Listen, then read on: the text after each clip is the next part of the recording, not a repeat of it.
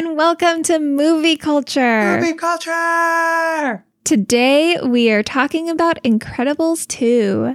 Incredibles 2 was released in 2018 and is Pixar's 20th feature film. The movie was written and directed by Brad Bird. If it's been a minute since you've seen this movie, here is a quick synopsis. And if you have seen it recently, we will put timestamps in the show notes so you can skip on to the discussion. Picking up at the end of the first movie, the Parrs continue to fight crime even though supers are illegal. Frozone, Elastigirl, and Mr. Incredible are approached by businessman Winston Deavor, who proposes a plan to help supers improve public perception, which will help repeal the laws against them. He chooses Elastigirl as the face of the operation, frustrating Mr. Incredible, who instead takes care of the kids while she's out saving the day. A new villain emerges, the Screen Slaver, who can hypnotize people through screens. Elastigirl figures out that Screenslaver is really Deavor's sister, Evelyn, but is immediately hypnotized with the Screenslaver's special goggles. Mr. Incredible and Frozone are lured into a trap and get hypnotized as well, and Evelyn reveals that her plan is to make supers seem like such a threat that they will never be accepted again. Only Violet, Dash, and the multi powered baby Jack Jack can save the day fighting their way through hypnotized supers and freeing their parents from the screen slaver's goggles. At the end of the movie, Elastigirl captures Evelyn, and supers are again legalized.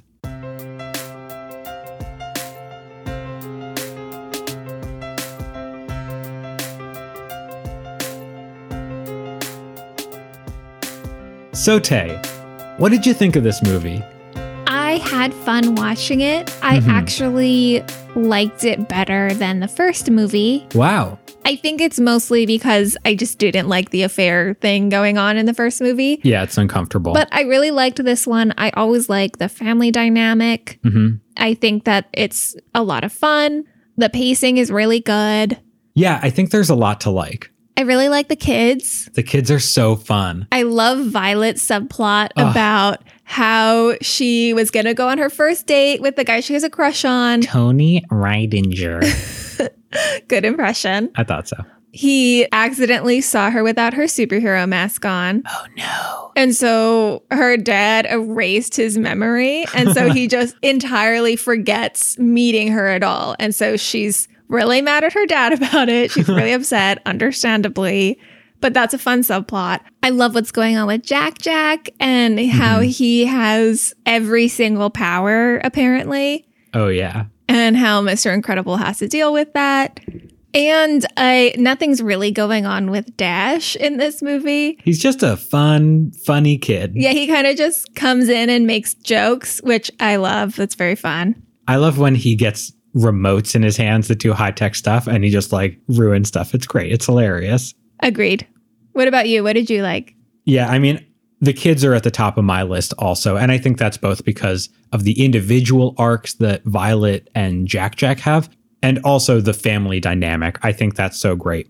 I also want to shout out quickly the animation style. I think that's really fun. It's really great. The art of this movie, like the first movie, really wonderful. Also, the score. Again, Michael Giacchino, he's great. He does a lot of the Pixar movies we love the most. The score is so good. It keeps you really invested. It really goes along with the pacing. The music was so good. Yeah. Normally, I don't really pick up on the music because it's just, I don't know much about music theory. Um, I don't really pay attention unless it's kind of the whole point of the movie, like Coco.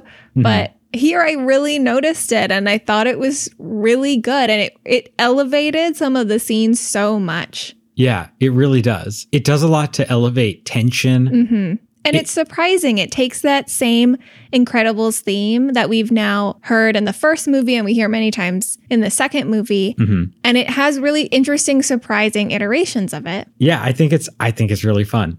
I also really like the nostalgia aesthetic of this movie. The old-timey diners, the motels, even the new fancy house they're in is like a very dated house, at least by our current perspectives. It was like a futuristic 1950s house. Exactly. Very like Jetson mm-hmm. style. The last thing I want to shout out that I really liked is one of the superheroes, one of the new superheroes that we meet. Because in the first movie, we're staying with the Incredibles, with Frozone, and we don't really get to meet anyone new. And in this movie, we get a whole new variety of superheroes who are kind of coming up and new and also employed by the Deavors Corporation, whatever it is. And most of them I found to be pretty boring and dumb, except for one of them, Void, who I think is so cool and has the best power. Yeah, she can basically make portals. Yeah, she makes these portals so that things can move right from one portal to another portal. So, like, if you're falling, she'll put a portal under you and then just transport you somewhere else. So, there's a lot of like portals through walls, portals so that punches are coming from unexpected places. At one point, she uses a portal to get into Violet's force field. They just use that power in a lot of really interesting ways, and that makes her a really cool character who can do something aside from the very corporeal, body focused powers that the Incredibles usually have, being, you know, super strength, flexibility, speed. I like that there's an added dimension that she's got access to. Yeah, she's a fun character. Her power is really fun to watch. And I really like that they brought in a female superhero who works with Elastigirl. They pair up at the end, and she really admires Elastigirl. She's a really great addition. And if I can take a moment of personal privilege, I love the hover train. That's so fun. Any futuristic 1950s version of public transportation, you know I'm all the way in on. I didn't even notice that they didn't have a car crash, which I think at least that they didn't have a car crash. I was just enjoying multimodal transportation. I thought that was very nice. Yes, that was great. We love to see trains. So there's a lot of fun elements to this movie. There are things we really liked. We really liked watching it. But I think now we should just switch into talking about the themes and ideas in this movie. There are so many of them. There are a lot. And let's just break it down all of the things that we think that this movie is talking about. Okay, sounds good. I think there are five main themes that Brad Bird discusses in this movie. And some of them, I don't know how knowingly he discusses them or how well he discusses them. But as we see these five themes, there's feminism, there's political influence, there's influence under capitalism, and then there are what I think are the big two. There's the argument that Screenslaver, the villain, is making, and that's in itself a little jumbled, but we can talk about what that is. And then finally, there's this idea of justice and who gets to give out justice. And I think that's the big one. So we'll build up to that. Yeah, I agree. And I, I think that all of those things are really interesting. I think that to varying levels, what this movie is saying is interesting about them. I think just a thought on the way that this movie's put together and the way that it juggles all of these ideas. Mm-hmm. I think it is exciting to watch a movie that is trying to bring so many different ideas to the table and has a lot to say. I would much prefer watching that than a movie which is not trying to say anything at all. For sure. I do think, though, that there are places where there is so much that Brad Bird isn't necessarily focusing on any one thing and he's not really pulling out one theme and saying something in a cohesive way. Mm-hmm. Part of that is that he has so many different ideas. You just listed five that he's thinking about. But the other is that this movie has its main plot, which is Elastigirl and her working with the Deavors and the Screenslaver thing. That's all the main plot. But this movie also has the subplots with Violet and her crush, and also with Mr. Incredible trying to learn to be a good dad and hang out with the kids. And that those take up a fair amount of the screen time. Yeah, the five themes, and it is more than five, those are just the five that we caught and are talking about. Those have to find their way into these three separate plot arcs that are going on. Right. And ideally, that is really a good thing. It's it's really an interesting thing to have an idea in the main plot and then to explore that idea from different angles in subplots. Mm-hmm. But especially when we were talking about the two main ideas, the screenslaver thing and the justice thing, the subplots don't really connect with that at all. Yeah. So a lot of the runtime of this movie is dedicated to plots that don't engage with the main ideas, which just means that there's not a lot of time to develop these major ideas. Yeah. And then when there are these smaller themes, that makes it even more difficult. And it kind of just feels a little overwhelming and a little bit confusing in places and hard to follow one thematic argument of the movie. Yeah, instead of feeling like there is one argument that's made that's approached from multiple angles, that you really come away from the movie with a perspective, instead it feels like there are a lot of things thrown at you and a lot of thoughts you might have, but no compelling theme. Yeah, but let's get into these ideas. So, Great. let's start with feminism. Yes. So, this movie brings Elastigirl into the spotlight, and it is very excited about the fact that it is doing that. It really is. To its credit, I like that. I am also excited. I think that a movie that has Elastigirl as the protagonist is far better than a movie with Mr. Incredible as the protagonist. I think that's a big reason why I like this better than the first movie. Agreed. I also think that it's a good thing that it is trying to make commentary on the fact that the world that we live in is a sexist one. At one point, Evelyn is saying, How does it feel to finally be out of Bob's shadow? And Elastigirl says, Oh, you mean because I live in a man's world? And I think that that is a good line because it's referring both to the literal world, just in general, but also the world of superheroes, which is very masculine Absolutely. in, you know, 1950s superhero dom, but also in the Marvel world, which at this point, when Incredibles 2 is coming out, there have been a lot of Marvel movies out already. Yeah. And that's an interesting thing to see in comparison to Incredibles 1, which was really at the start of this wave. Now they're in the middle of it. And so they're turning their commentary to the superhero genre as a whole. And also, despite all the movies that had come out, you had Superman movies and Batman movies and Iron Man and Captain America and Thor and Hulk and Doctor Strange and Spider Man and all solo movies about men. And at this point, when The Incredibles 2 comes out, we don't have the Black Widow movie, which as we're recording, We we, still don't. don't. have, although that will come out in a month or two. Uh, we don't have Captain Marvel. That movie hasn't been made yet. And the first Wonder Woman movie was released only about six months before Incredibles 2. So even the movies that had come out were all male superhero movies before the slight increase that we've seen the past few years. Right. So this commentary that they're making is accurate. It is good that they are saying it. And it is a big deal that they have the female superhero as the main character of this movie. I really genuinely appreciated that. I like this movie. I like that a lot.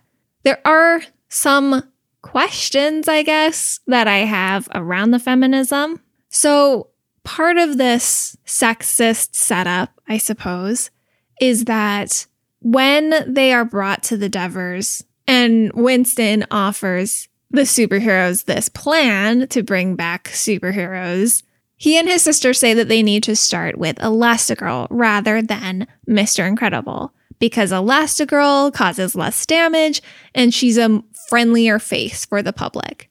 How would you say that Mr. Incredible responds to this information? The Mr. Incredible that we know and love.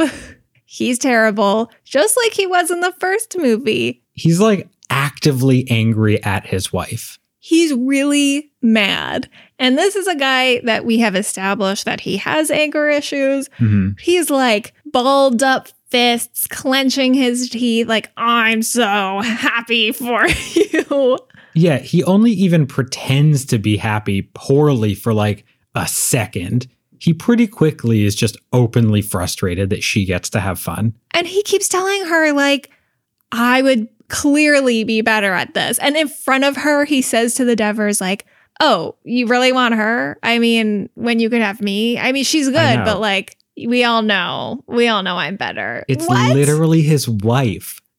And he just proceeds to be like this for so long. He is truly the world's least supportive husband. And look, like, jealousy is a real human emotion. Yeah. It's understandable that he'd be jealous that his wife gets this opportunity. But he is just so, so awful about it. He demeans her, he belittles her, he undermines her, Ooh. much like the underminer. Very clever. It will be one thing if after she saves the day and he's watching her on every TV station, he is excited, but also we see on his end that he also wishes it were him. And we know that's true and that's pulling at him, but openly he's being supportive. But no, he openly is being like pretty bad. Yeah, he's terrible. He was terrible the first movie. He's still terrible. Why do we have to watch him? Everyone else in his family is great. Yeah, in spite of him. Yeah, there's also a lot of comedy that comes from a dad having to parent, which admittedly, some of the sequences are endearing and they're funny, Yeah, but it is a very, it's tired. it's tired. I would also say on this feminist note, no matter what this movie does, the assumptions of this movie, the assumptions of the superhero genre, are really baked into the patriarchy of conflicts being resolved through violence and individualism over communalism. So even when a woman like Elastigirl is at the center of the frame, is the main superhero, the way she's doing things are still reflective of abilities that lead to the prioritization of men in society, which means that the entire genre is always going to be on shaky ground from a sexism perspective. Yeah, it's kind of always about speed and strength. Exactly. Or who can fight the best. hmm My biggest question that I had about the feminism, though, was that it sets up this dichotomy between a woman's career and her personal life, specifically motherhood. Yeah. This comes up immediately. I mean, Elastigirl is the one who brings this up. How is her family going to function without her there to take care of everybody? But it also comes up through other characters asking her about it. Void specifically asks her about how she balances her career and her personal life. hmm The responsibility to balance their home lives and their professional careers is not even a thought that crosses through the minds of any of the male characters. Right. But the problem that I have with this movie is when looking at the end of the movie. If the beginning of it sets up this question of how Elastigirl is going to have her career, have her time in the spotlight, which the movie is really rah rah girl power about, really excited about. She's stepping out of her husband's shadow. She doesn't just have to be a mom, she can be a superhero in her own right. The end of the movie, at the end of the climactic battle, she sees Jack Jack doing his powers. She says, I can't believe I missed his first power, hmm and takes him in her arms and then turns to Frozone and her husband, Mr. Incredible, and says, You guys take the shift next time, and then walks away with the baby.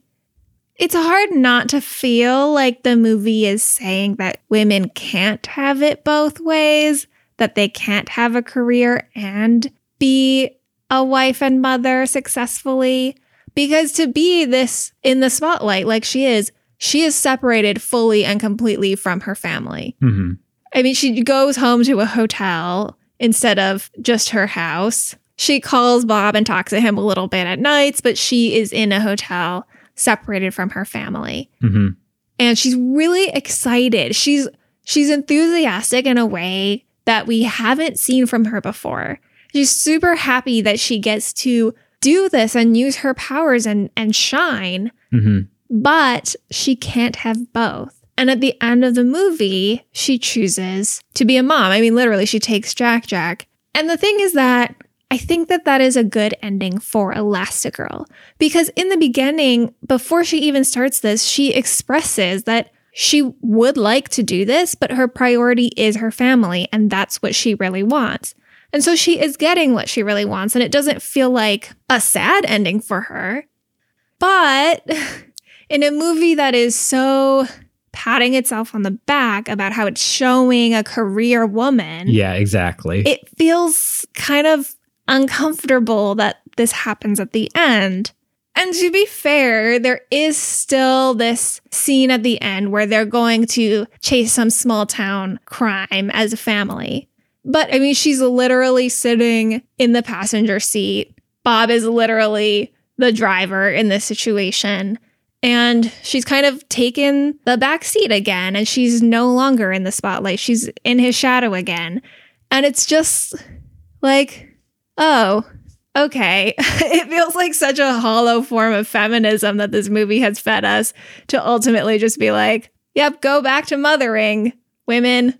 And at the end of the movie, in that scene, they all as a family go off to fight crime. So, yes, she can go fight crime if that is within her duties as a mother. Yeah, so, okay. That's the feminism. Half points at best. What's the next idea? The next idea is about political influence, which I think is interesting because the stakes of this movie, the underlying goal is about a law. It seems like it is maybe international law that has outlawed superheroes. Again, these laws are kind of vague, so we don't really know what's going on with them. But the movie is, in this way, about the political process who can get laws passed and can't get laws passed. And I think that's really interesting. Yeah. Say more. Well, it starts with Winston Deavor, who, despite his sister turning into a villain, Winston doesn't. He seems to be on the side of the supers, who are our protagonists, the whole time. And he helps get this law passed. That is his main goal in the movie. He loves the supers, he has great nostalgia for them and he wants them to be legal again. And there's a little bit of backstory thrown in about his father loved supers and something, something, something. What's interesting to me, he's a media mogul. He has a lot of wealth and a lot of influence. And the superheroes are literally synonymous with power, right? They they say, you know, they have powers, use your powers. So what you have is the intersection of wealth and power to influence the political process. Yeah, I like that. And there is some idea that the public is on the side of the elites, the people with money and power. And this movie is also a little clumsy about are the superheroes powerful or are they oppressed? Because on the one hand, they obviously are literally powerful. They have powers. They are greater in some way. They're better. They're special. But on the other hand, there have been laws against them. Yeah, I think these questions about are the supers oppressed or not mm-hmm. are pretty fuzzy. There's an exchange at the dinner table when they get in trouble for handling the underminer where they're talking about laws and if law if the law against the superheroes is just. Yeah. I think that is one of the things that Brad Bird is really talking about is what should you do when confronted with an unjust institution? And they view the laws disallowing superheroes as unjust. And should you try and, you know, break that to change the system for a better or should you trust the system and try and work within it? And the movie ultimately says that you need to break the system, right? You need to break the laws to change the laws. Yeah. At, at one point later, Elastigirl says, Make your mark, don't wait for permission, assert yourself, impose your will on the status quo. Exactly. And she is the one at first who believes the, in the institutions. Bob is the one who says, no, you have to do this thing. You have to be a superhero because the institutions are unjust. So for her to go from the initial point of believe in the institutions to the quote that you just read shows how much the movie believes in that. Mm-hmm. That the system is not always just and mm-hmm. we need to push against it when it's not. But also, who is it that this movie says gets to decide what is a just system and what is an unjust system. Mm-hmm. It's not the people, it's the wealthy, the influential, and the powerful. Mm-hmm. And they are the one who have political access. Not only are they in, instrumental in getting the law passed, we also see them on a yacht at the end of the movie where each world ambassador is paired with a superhero. These superheroes are not elected, they're not selected.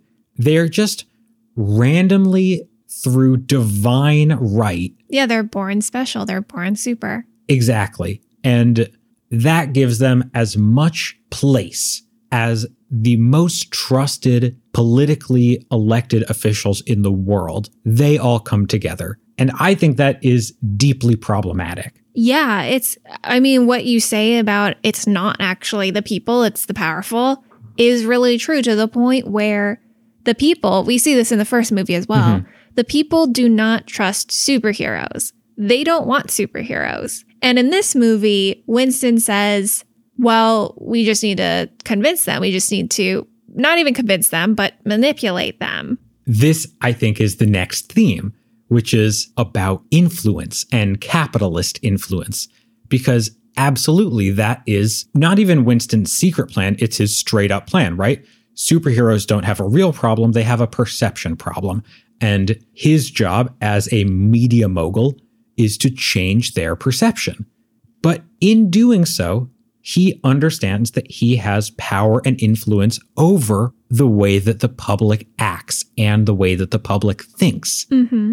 And he wants to use his power to manipulate people, as you were just saying. And the movie, again, does not treat that like it's a problem. It's not even discussed as a problem. It's just a strategy, right? Of course, you need to do this. Of course, in order to get something done that you want, you need to use your tools, which you have through your own privilege, to get people on your side. And you sell people an idea. But the movie does comment against this in a little way, which is that what Winston Deavors does, which is sell, sell, sell, mm-hmm. right? Put things in a way that people will vote for them, manipulate them through advertising. That is a okay. But what his sister does, which is making people do what you want through hypnosis, is not okay. That makes her a supervillain. And of course, of course, of course, of course, with hypnosis as it's perceived in this movie, individuals have no agency, and that's a really bad thing. And with advertising, people do have agency. So it's not as bad of a thing. I'm not trying to equate the two. I, of course, agree that removing people's agency is not a good thing. But I don't think that they are as dissimilar as the movie believes they are. I actually don't agree with you. I think the movie does see that they're similar. Really? Yeah, because I think that Evelyn is really mad about what her brother does. Mm-hmm. And she doesn't approve of his selling mentality. And we do see that Winston is successful, right? That he is able to change everyone's minds for his own ends. And even though that's done through advertising and behavioral nudges and other psychological techniques and perception changing, he still has power over people because he changes their mind, which means that at the end of the day, he does the same thing that his villainous sister does but he gets away with it. And I don't think the movie necessarily recognizes that he and his sister are doing the same thing, which is forcing people to do the things that they want them to do. I think I mm-hmm. partially mm-hmm. agree. I, I think that that connection is pretty clear about what they're doing, and, and the movie kind of makes it and, and doesn't quite. Mm-hmm. But Evelyn is very aware that her brother is very good at selling, and no matter what he sells, people will buy. But what is interesting is that Evelyn's anger about it in the form of screenslaver is much more focused on the consumer than the seller. So, what did you think that Screenslaver was fighting against? What is her message? I think that maybe Screenslaver and Evelyn are different. As she says later in the movie, when it's revealed that she's been behind it, she says, I am Screenslaver, but I'm also not. I created this character. Mm-hmm. So, talking about Screenslaver exclusively, I think we should just play the clip of the Screenslaver monologue. Superheroes are part of your brainless desire to replace true experience with simulation. You don't talk, you watch talk shows. You don't play games, you watch game shows. Travel, relationships, risk. Every meaningful experience must be packaged and delivered to you to watch at a distance so that you can remain ever sheltered, ever passive, ever ravenous consumers who can't bring themselves to rise from their couches, break a sweat, and participate in life. You want superheroes to protect you and make yourself ever more powerless in the process, while you tell yourself you're being looked after, that your interests are being served, that your rights are being upheld so that the system can keep stealing from you, smiling at you all the while. In a nutshell, Screenslaver is saying, Wake up, sheeple. Screenslaver is like a Reddit troll that's really obnoxious. And like sometimes you're like, I mean, you have a point, but the way that you're doing this is basically ruining humanity. I think that is such a great point. I actually think that Screenslaver is right about a lot of things. And I think this is kind of a classic superhero villain problem. The villain is a way for the movie to say what it does really think to be right about things, but they're doing it in a way that is too violent for public consumption. And I think often that is actually used as a way to make people believe that these good ideas are associated with violence when they don't have to be. I think that is really true. Okay, the logic of the actions that Evelyn slash Screenslaver is taking doesn't make any sense compared to her motivations. I know. And again, like, I think this is a problem with supervillains at large. This is definitely a problem in Incredibles 1, where Syndrome is talking about let's, you know, make sure that everyone has technology so everyone can be super. You know, that's a good idea. She shouldn't kill supers to do that. It is true in Black Panther, right? Where Erik Killmonger says we need to use our power to help the rest of the world instead of being isolationists. But of course, he wants to do that by overthrowing large populations and killing people. There are, you know, example after example of supervillains who believe in something good, but Screenslaver believes in mass hypnosis and disallowing all superheroes, keeping them, you know, just regular people, I guess.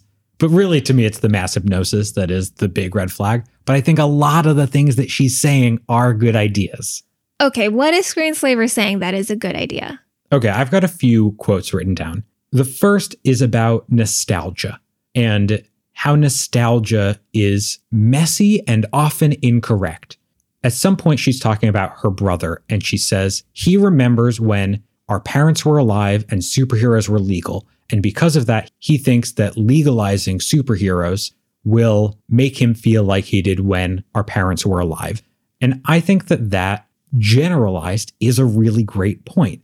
That just because life was simple or good when you were young, when you were a child, and also X was happening, whatever X is, doesn't mean that X is what made your life good. That is a huge political problem. That's the that's the problem with political nostalgia.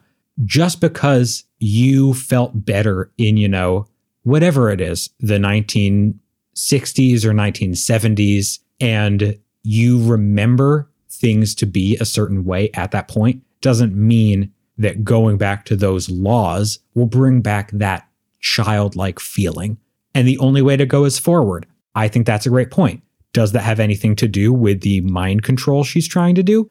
Not really, but I think it's a good point about nostalgia. Another thing she says that I really like, I really, really like this, is when she's talking to Elastigirl, and Elastigirl says, I'll always be there for you. And she goes, Why? Why should I trust you? We don't know each other. And Elastigirl says, Yeah, but I'll I'll always, I'll always help you. And she says, you know, that's the problem. And the quote is just because you have some strange abilities and a shiny costume, the rest of us are supposed to put our lives in your gloved hands. And I think that is such a great idea about who we trust. I think this gets to what we're going to talk about in a little bit about who gets to put out justice. But Evelyn's right about this.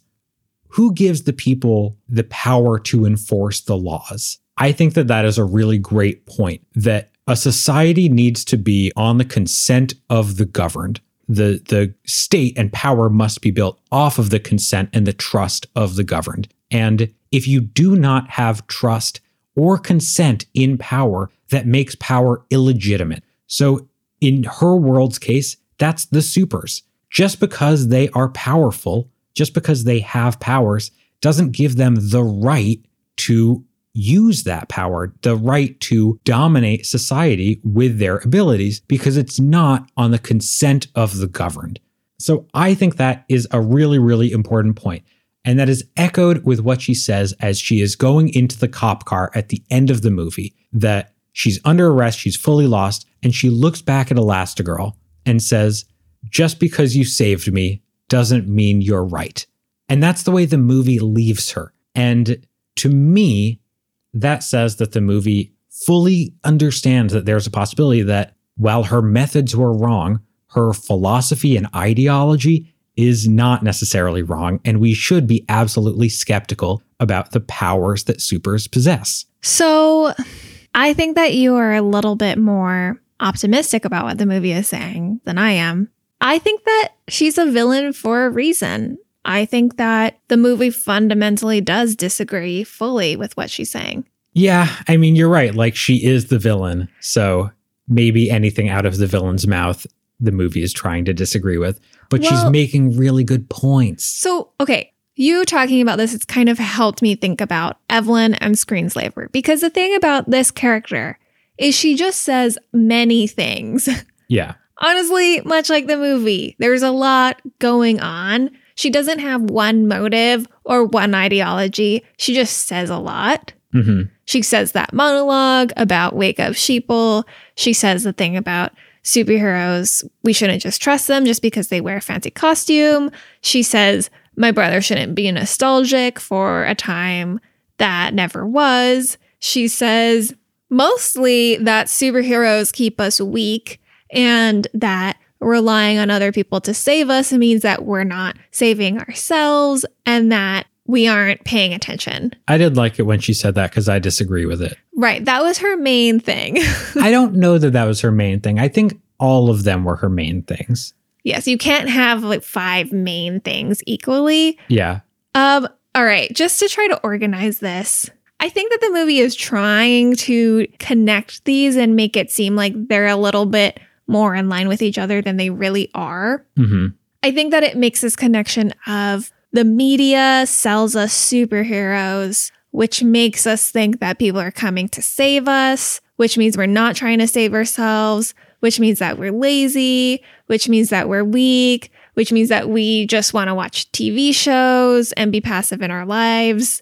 And therefore, she must go through a convoluted plan of making the illegal superheroes legal and then illegal again. But like more illegal than they were before. They're already illegal, and she does all of this to make them illegal. Anyway, so there's a lot, and, and the movie kind of tries to like tie it all together, but I think it's maybe easier to separate them. So, Hmm. like Evelyn says, she is not quite Screenslaver. That is a character that she has created. Screenslaver is really about this mass consumption being a bad thing and watching TV being a bad thing and how that sells us passivity. But when Evelyn is talking, she talks a little bit about how, you know, people will take the easy way over quality. But primarily, she is talking about her motive being that relying on other people makes us weak. hmm And I think that that is maybe an interesting way to think about it that she has created a mask of ideology that is not quite what she Ooh, believes. yeah. But that is what she's selling as the villain. That is the mask that she's hiding her true political ideology behind. that she is really individualist. hmm That is what she truly believes, but she sells that individualism as fear of screens. Or- fear of yeah. corporations, fear of advertising, Yeah. fear of being brainwashed. Yeah.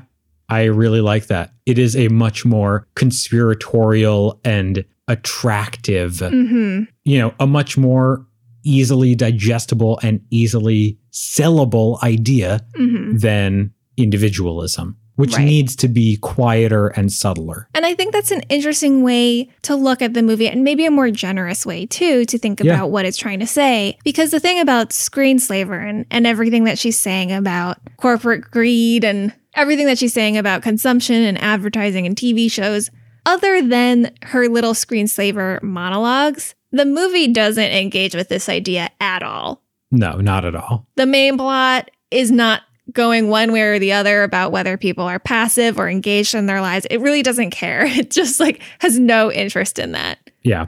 And it's not saying something about if people take the easy way.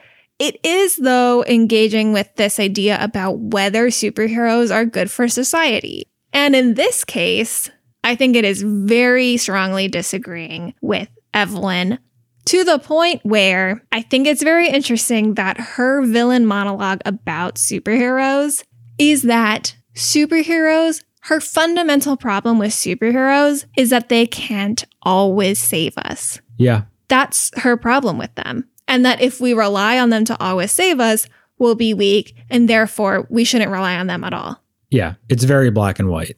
But it's I, I feel like it's like not not black and white at all because the superheroes in her evil villain monologue are still good guys. The only problem with them is that they aren't Yeah. saving us all the time. yeah. it's not that you know maybe someone with superheroes can be bad. Maybe they can be corrupt. Maybe they can make the wrong choices and enact violence on populations. Even though that's what she gets them to say to scare everyone else, that's not really what she's worried about. yeah that's not what she believes. And i think i just think it's so interesting that the movie isn't even willing to go there. It's not, it's not even willing to have that idea I think this leads us right into this final idea about who gets to administer justice. Because, yes, this movie believes fundamentally in the goodness of everyone with power. Mhm. It cannot conceptualize a world that people use their power to do anything but help other people.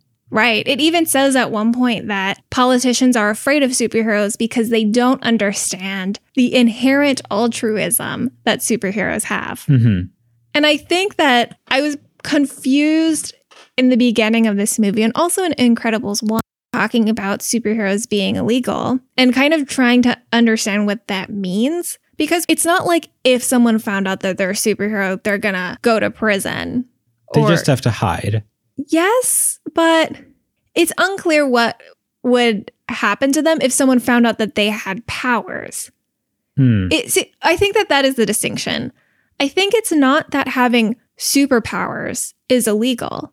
I think it's that being a vigilante is illegal. Yeah. And those are really different things. Yes. Agreed. One thing is like, it shouldn't be illegal to be who you are. That should be okay. You should be proud of who you are. And the other is like, no, you can't just be a vigilante. Yeah. You can't take the law into your own hands. Right. And so it just feels it feels kind of uncomfortable then watching these these scenes where they're drawing a lot of parallels to human rights and we shouldn't force these people not to be themselves. We should celebrate people for who they are. hmm And it's just that's not what the law is against. It's just saying that they can't go beating up people. Yeah. And I guess by extension, the idea that showing your powers in any way puts people at risk and causes harm to society. Like there's a reason why Dash can't, you know, win all the races and be the best athlete in the world for whatever reason, even if he never uses that for crime or to prevent crime. I think it is just worth the comparison because I think we made it last time about you were talking about X Men and how X Men was really about being persecuted for being who you were. Yeah. And if people found out that they had powers, then they would be persecuted. And I just, I didn't feel like that was what this situation was. And maybe it was, but in terms of the world building, I think that's all something that the viewer has to just fill in the blank for themselves. Yeah, through two movies, we've never seen someone, and we almost saw it with Tony, but we've never really seen someone understand that a person they know has powers and how that would influence public perception of that individual, why that would be bad or dangerous. And what would happen? What, Yeah. what would the government do? We truly have no idea. But if the law is saying that you can't take the law into your own hands, you can't be a vigilante, this movie is saying we should repeal that law. That superheroes, because of their power, that should give them the right to take the law into their own hands. Yeah. Just anyone born with powers should have the right to decide what is just and what is unjust. Yeah, to enforce justice as they see it, depending on their perceptions at any given moment. And we also see how bad superheroes are at dispensing justice equitably. We have seen how Mr. Incredible, especially, uses disproportionate amounts of violence to Mhm. stop petty crimes. He often will assault people and use excessive force on things like theft. Yeah. And at the beginning of the movie with the Underminer, we see that they cause lots and lots of property damage, and they don't really stop property damage when they address crime, right? They are not in the systems that ensure everything is good, and the damage done to the city is pretty great. With the Underminer, that's really interesting because what happens is the Underminer comes in, he steals all the money from the bank. Mhm. He's about to just burrow away and leave, but Mr. Incredible like goes and punches things, which drives the Underminer back above ground and then causes all of this property damage. it doesn't even. It makes the Underminer separate his ship into two parts. One of them with him keeps going underground, and the other one goes above ground towards City Hall, causing property damage. And almost killing a lot of people, although they do save those people. But that wouldn't have happened had he not been followed. The only Right. reason the big drill goes back up a- above ground to destroy the highway, to destroy a bunch of roads, to almost destroy City Hall is because he was chased. Yes. And then the the government gets involved and they're like this is why you can't just be superheroes all Yeah. the time because if you hadn't gotten involved this problem would have been so much better. He already got away. You didn't do You didn't anything. You just made it worse. The bank was insured. yeah, they just ended up causing a lot of damage and putting so many people's lives at risk. hmm The Incredibles get very offended by this and like refuse to acknowledge the fact that actually the government is right about this Yeah. in this case. Because it's the first scene, it sets it up as if the movie is going to prove that actually the city does need superheroes. But if you think about it, the threats that then happen for the rest of the movie are all manufactured for and because of the superheroes themselves. In this movie, two threats are manufactured so that Elastigirl can stop them. Yeah. And then the final threat only happens because Screenslaver wants to prove that superheroes are bad. Yeah. And it seems that if superheroes didn't exist or weren't being vigilantes, then she wouldn't have done this. At no point do we see the superheroes stop a crime that they are not themselves indirectly causing. And yet, this movie takes it so for granted that we need superheroes. hmm Evelyn says that we can't trust superheroes to save us. They won't save us. And she's the villain. So the movie seems to be constructed around the counter argument, which is that of course they will. Of course these people are altruistic. And of course there are many threats that we need to be saved Mhm. from. I think that maybe we can talk about the way that these are arguments that are used about the police.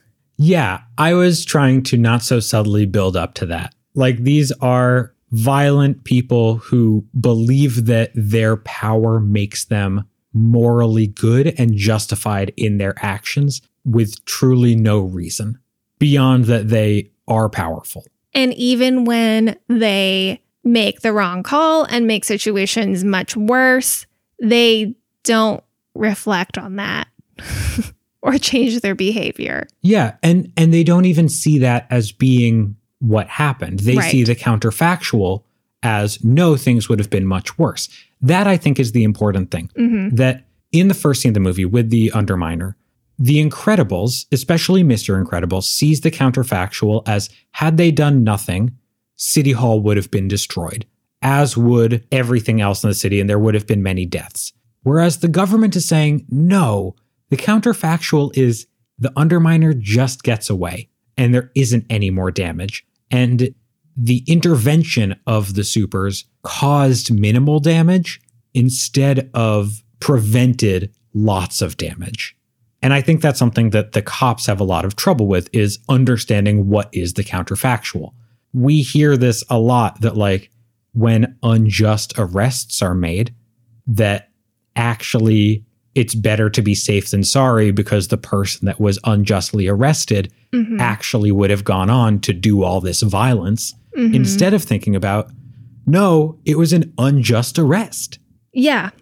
And it is just uncomfortable and notable that the the way that the movie is structured takes all of this for granted. It takes it for granted that the people with power will use it altruistically, that they will use it wisely, and that we need them.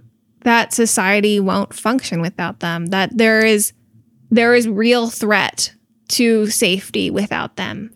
There is a scale that lots of people work on. I think lots of professionals work on this scale, but especially it is resonant about police officers. And that is the scale between discretion and bias. That if you give someone no discretion in their job, they don't get to decide what they do, what they don't do, then they also don't have the ability to have any bias.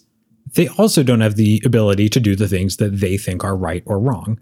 And the more discretion you give someone, inherently, the more bias that exists as a result. And an issue in governance is trying to determine what is the right balance.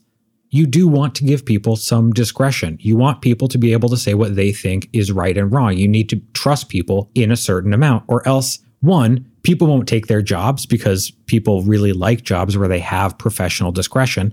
But two, you can't fully automate all systems. That just isn't practical. So you have to find where you exist on this balance. And my problem with this movie, and also with a lot of popular discourse, is it assumes that you can allow full discretion, that the supers are allowed, they should be allowed full discretion to make any decision they want, to decide who's the criminals, what the plan of action is, what's the right thing to do. And it assumes that that won't have any negative effects. It won't have not only them deciding that, you know, the value of infrastructure or whatever it is that's being destroyed is worth it to catch the villain. Also, it doesn't even address the idea that, well, maybe the supers are more likely to punish people or treat people with excessive force if they look a certain way, Mhm. act a certain way, are from a certain community, which in reality, of course, happens all the time. Yeah. I think that what you're saying is really right. I think that there are elements of it that make the movie kind of messy to watch and to think about. Yeah. With Brad Bird's movies, specifically with this movie, and I'm thinking about Ratatouille, I find them hard to talk about because it feels like they're almost slippery in a way. It feels like they're kind of hard to pin down. And I think a big part of that is just he puts so much into his movies. He kind Mhm. of just like tosses a lot in there. And that can make it really interesting to engage with, but hard to follow the thread of it sometimes. Yeah, I agree with that. But I think that this conversation has helped me kind of organize my thoughts about this movie. Yeah, there's a lot there. His are definitely the most complex of the Pixar Mhm. movies. I think part of that is because other directors have a greater ability to edit themselves and make cleaner stories. And he throws in a couple ideas that are messy, which means that you know there there are loose ends. Those are also extra ends, right? There there's just a lot of there there in these movies, but some of it is interesting to kind of toss around and think about. Like for example, are the superheroes powerful or are they the oppressed?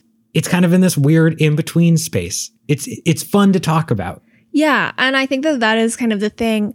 Now that I've been thinking more about Ratatouille and we've heard from some of our friends who are talking about Ratatouille, I think that that the fact that he has so much in his movies Mm-hmm. really lets people come to it and latch on to certain ideas. And somehow, I think, even though it does feel a little bit confusing at times, I think it is a real testament to his skill, really, that Yeah. he has all of this that you can read so many different ideas into his movies and they're very easy to watch. They're very they're well paced, they're fun, and the fact that there is just so much doesn't totally detract from the experience of watching the movie. Yeah, I really like how he packs all these ideas in. It makes for a really fun watching experience. I'm kind of interested in watching them again sometime in the distant future to see what we pick up then because I like what you're saying. There's a lot that can really be projected onto these movies based on when you're watching it, why you're watching it, what you're thinking about at the same time. Yeah. So, that's The Incredibles 2. Our final foray into the Pixar superhero world. What are we watching next week? Next week, we are watching Toy Story 4. Wow, we're really getting to the end of this. I know. Ah, Well, thank you for listening. If you like this episode and other episodes, tell a friend, spread the word, and we will see you next week.